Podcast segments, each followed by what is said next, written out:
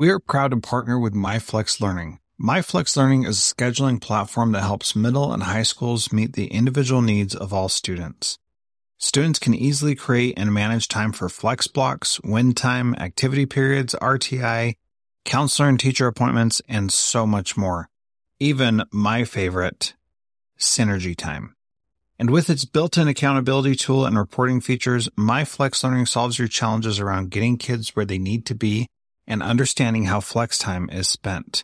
Make flex time work for you. Visit myflexlearning.com slash BE to learn more and receive $500 off your first year. That's myflexlearning.com slash BE. This B Podcast Network show is presented by IXL. IXL's all-inclusive online teaching and learning platform simplifies edtech needs and accelerates achievement in 95 of the top 100 U.S. school districts. IXL delivers personalized learning across a comprehensive pre-K-12 curriculum, including math, language arts, science, and social studies, and helps you assess student performance through actionable, real-time insights at every level of your school or district. This one solution performs work that typically requires dozens of tools.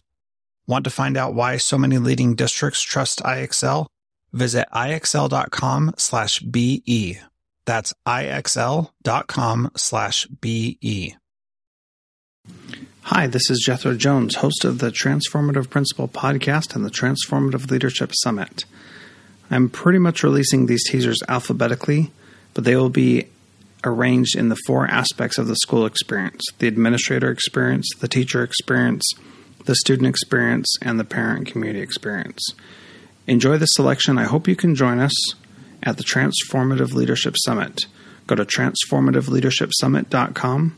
I'm offering the all access pass at an early bird rate, so check it out by scrolling down to the bottom of that page to save some money. Enjoy this teaser interview with Jon Laffoon.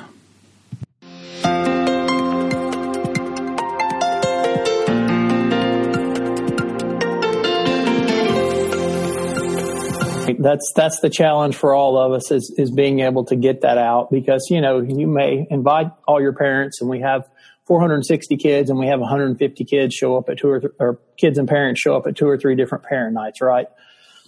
So um, i don't have an answer for you. I don't have a perfect answer. I can tell you what we've done. I can tell you what i've done in the past to be successful but i think there's probably better answers out there that when we come together and people hear or watch this interview, they can say, Hey, we've done that and you could do this. I think it's kind of a constant process. But what we've, what we've been able to do, one of the things that's important to me is to make sure that we get it out through in our small town through the local media.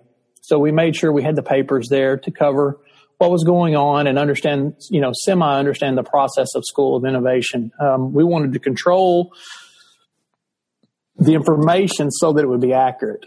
Um, we wanted the facts to go out, I guess you would say, versus what people might speculate to be. Uh, another way we've done that or tried to do that, I don't know how successful we've been at this because we are streamlining our process for uh, a redo this next school year, but we've used social media. A lot of our kids are on social media. A lot of our parents are on social media. So as we've gone about this change, uh, School of Innovation and School Choice Academy, we've used social media to do that. And then also asking our leadership teams our Council of Innovation, and our teachers, our leadership team of teachers at the high school to go out and speak about this. And, and, you know, if they're at the church or they're at the grocery store or they're at the ball game in the community, if someone has a question or if they get a chance to put it out there in someone's ear to say, Hey, this is where we're going. Look at this. This might be an option for your child. It's a great opportunity. Um, word of mouth has been really important to us as well. And that's, that's kind of where we're at on it. Well, I think that what you said, using local media, social media, and inviting teachers and leaders to speak about it, those are all important and need to happen. Um, and I think what you mentioned before that, you know, uh, it's going to be different for each community, and you need to take some of these ideas and then really know your community well enough to communicate it effectively. Um, I think when you when we do some of these things in education, we have these committee meetings and things are not totally decided yet. But it sounds like you're inviting the teachers and leaders to still speak about it, even though everything's not set in stone, right? So you've got a bigger vision that you're working on, but you're still telling them to go out and talk about it. Is that a fair fair summary? Yeah, absolutely. Um, you know, I always say if you don't tell your story, someone else will. So we, we want our people to get out and, and speak about it. And we've had some of our um, amazing teachers, you know, telling the story of what it could do. You know, we have student A who has these needs and we're going to be able to meet them because of, of the way we've structured this. I'm going to get to be a mentor. I'm going to get to be a facilitator at Student Choice Academy versus teaching eight periods a day like I've done in the past. You know, so we, we obviously have got some people very excited. Um, anytime you change, you're going to have people who question it, and that's okay. What you want to do is you want to bring those people in and address that, let them have their say and address that head on versus, um, you know, having those people out in the community talking about what's going on and not really knowing the facts.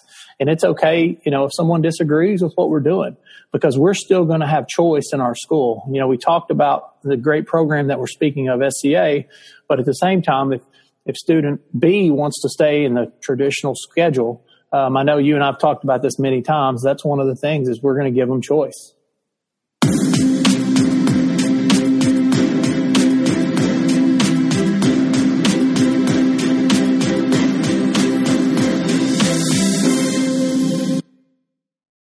Do you want to simplify your school's technology, save teachers time, improve students' performance on state assessments?